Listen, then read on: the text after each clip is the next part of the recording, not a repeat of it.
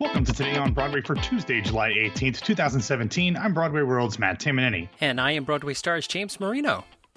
James, it's uh we're starting to get a little bit of news. Like yesterday felt like a normal day that we're used to when we have more than one droplet of information coming out.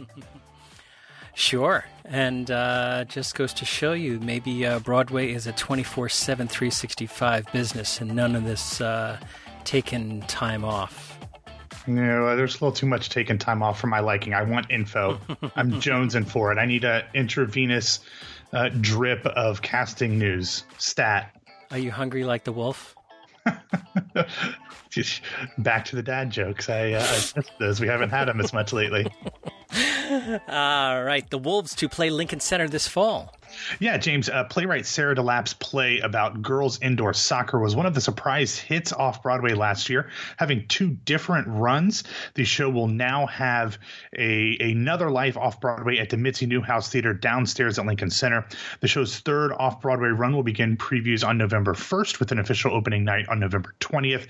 The show has previously had affiliations with Clubbed Thumb, Playwrights Horizon, Playwrights Realm, and our new favorite theater in the world, Vassar Powerhouse Theatrical Season. It was an official finalist for the Pulitzer Prize this year, and the production won Obie and Drama Desk Awards for Best Ensemble, in addition to a number of other prestigious nominations.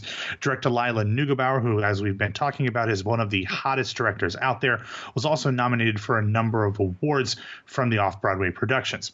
The show's press materials describe the show thusly, quote, from the safety of their suburban stretch circle, the team navigates navigates big questions and wages tiny battles with all the vim and vigor of a pack of adolescent warriors.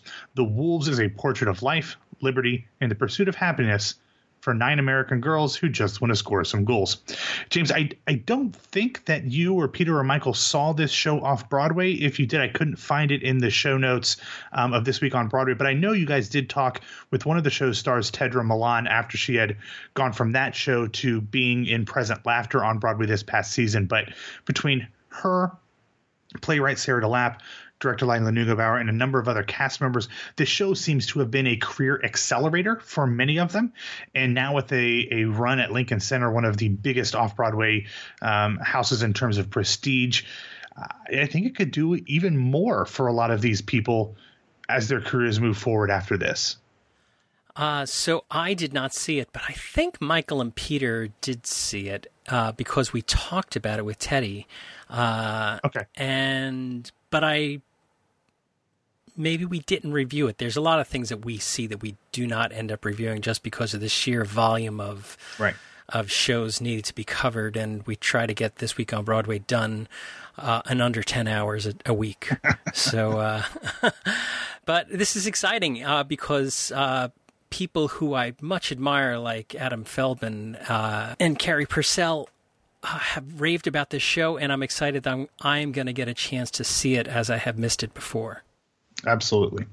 All right, first ca- first casting announcer NBC's A Few Good Men live. Yeah, James, I wasn't sure that this day would ever actually come, but yesterday NBC announced that A Few Good Men Live was in was still in fact in development, and that two-time Emmy winner and Tony and Oscar nominee Alec Baldwin would be playing the role of Colonel Nathan Jessup when the production is finally broadcast mid 2018. Oscar and Emmy winner Aaron Sorkin will executive produce and adapt his original play and subsequent movie for the telecast. NBC's normal live theatrical producers Craig Zadan and Neil Meron will executive produce as well, along with Sorkin. James, as I'm sure you know, Colonel Nathan Jessup was originally played by uh, Nathan Jessup was uh, um, you can't handle the truth. Uh, that's that's the character. Yes. Uh, he yeah. was he was played by Stephen Lang, of course, in the oh. original Broadway production. Well, let me jump in there right now and say I would have never gotten that. no, I was hoping you'd say Jack Nicholson, who played I, him in the movie. I was but trying Stephen Lang, to. Yeah, I couldn't, I couldn't remember Jack's name. Yeah, of course. Who's he? Um, Stephen Lang played him on Broadway. Jack Nicholson played the role in the film, and of course, the famous "You you want me on that wall, you need me on that wall, you can't handle the truth" uh, speeches on the witness stand. The rumors about why this broadcast, which was originally announced in March of 2016, uh, about why it's been delayed so long, is that the producers apparently have a very specific star in mind for the role of Lieutenant Daniel Kaffee, which was originally played, of course, by Tom Hulce on Broadway and Tom Cruise on film, and that they were waiting for that actor's availability to loosen up to where they could fit the rehearsals and the production. So I'm hoping that even though we don't know who that person is, I'm assuming that that's the next bit of casting information that we will get before anything else. Alec Baldwin has worked with Aaron Sorkin before. He starred in Sorkin's 1993 film Malice about an egotistical doctor and some crazy, messed up sexual stuff. It was weird. It co starred Nicole Kidman, Bill Pullman, Bebe Neuwirth, Anne Bancroft, Peter Gallagher, George C. Scott, Gwyneth Paltrow, Brenda Strong, and more. Uh, James, I remember seeing this movie around the time when it came out, and I was way too young to see it. And I don't think my parents would have been happy about it. Um, I don't remember a ton about the plot, but all I remember is Alec Baldwin in some sort of review board deposition said, You ask me if I have a God complex. Let me tell you something. I am God. So I think that pretty much prepares him to do the uh, Nathan Jessup speeches. Um, so after that tangent, I, I, think it's pretty good casting, especially considering Baldwin's long history with NBC between 30 Rock and Saturday Night Live. And obviously, he's now an Emmy nominee again for playing Donald Trump on SNL. uh, I didn't know Malice was Aaron Sorkin. It was. Um, and I remember that movie, and I remember that scene and things like that, and it, that was heavy on the trailer, the, the God complex thing. And interesting enough, when you see it in the movie, uh, it, it, there's a whole plot twist around what he's saying there because he's playing up that role as an egotistical mm-hmm. person to get a point across, but he's not actually like that. James, uh, James, uh, spoiler alert: the movie's only been out for 24 years. Let's try not to ruin anything for people who want to check it out.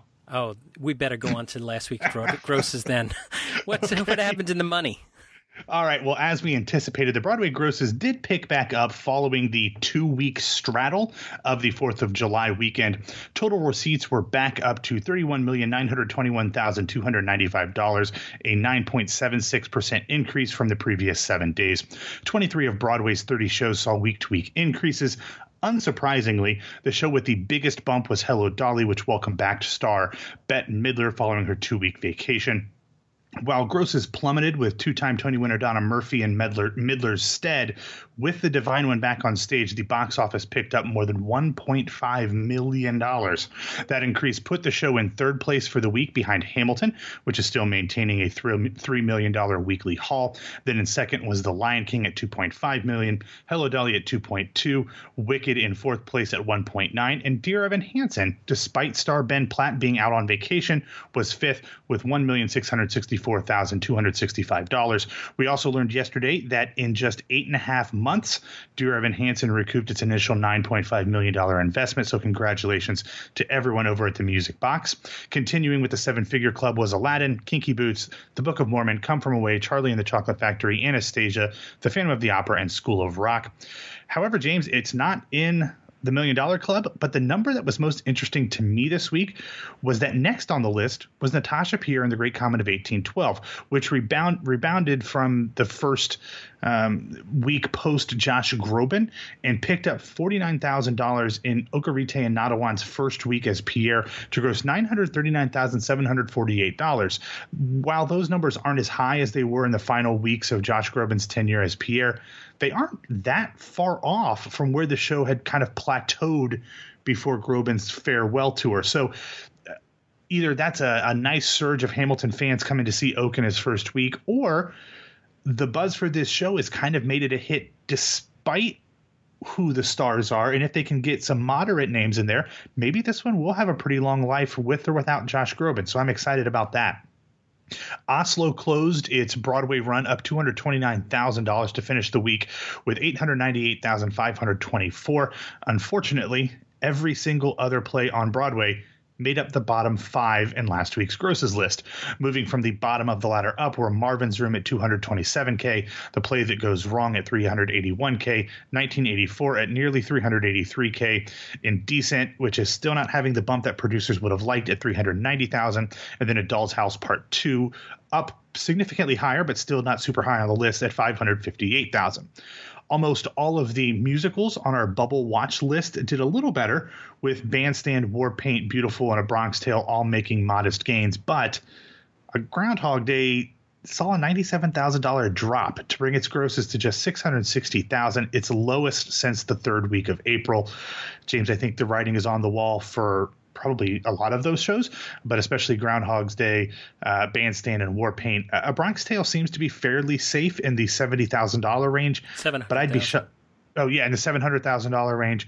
But but I'd kind of be shocked if those other three new shows from this past season made it past Labor Day.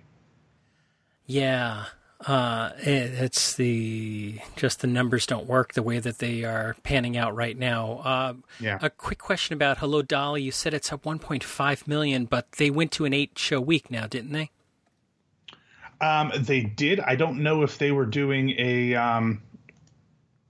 They were doing seven with with Bette or, and I think now with Donna Murphy in in the eighth show well, they'd been doing they'd been doing shows uh, or they've been doing weeks with Donna and Bette um, ever since, oh, since uh, June 18th. Since, yeah. Okay. So the the weeks that Bette was on vacation, they did have a full eight show week with Donna Murphy. So they've been doing this is the looks like the sixth week of eight shows. So the bump did just kind of come from Bette being back in the role.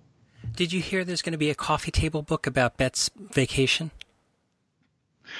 I, am not biting on this one. I'm not. I'm not no, doing it. Not doing it. Okay. I'm not. All right. What's up in the show and casting news? Well, yesterday we learned that the original New York cast of the musical Cagney will open the West Coast premiere of the show this October. The musical will play October 5th through the 29th at the El Portal Theater on the Debbie Reynolds main stage in Los Angeles. James, what's interesting about this is that the show's original star and co lyricist Robert Creighton will be playing the role of the Duke of Weselton in Frozen at the Denver Center for the Performing Arts starting in August through October 1st. Then he's hopping on a plane heading straight out to LA to play the title role in Cagney. I know this is a passion project of his, so I'm very excited for him. He said in the press release announcing this that there were two places he wanted this show to play New York, where James Cagney kind of made his name, and then Hollywood, where he became a star. So, congratulations to that whole cast and company.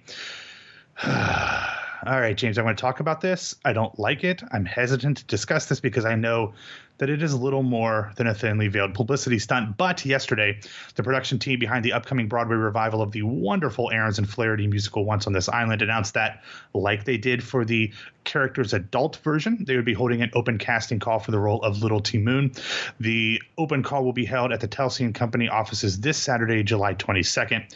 The audition notice does specifically state that the open call is for both the August and September developmental lab and the following Broadway production. So I think if we finally see who's going to be in this uh, this lab late at the end of next month, maybe we'll finally know who's going to be in the show on Broadway.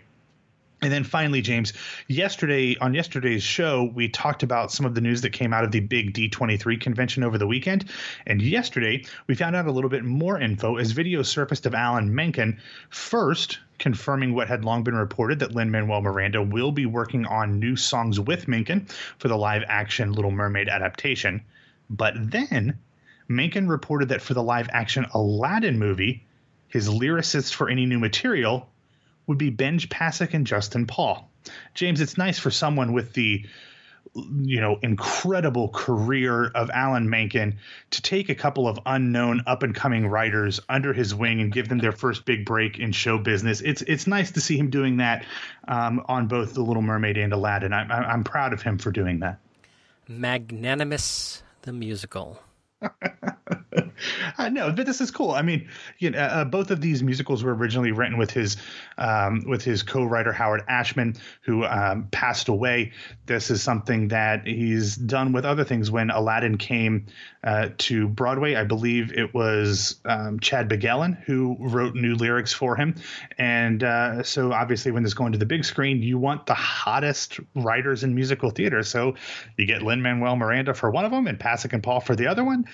I don't know that you could probably go wrong with either of those guys. That is true.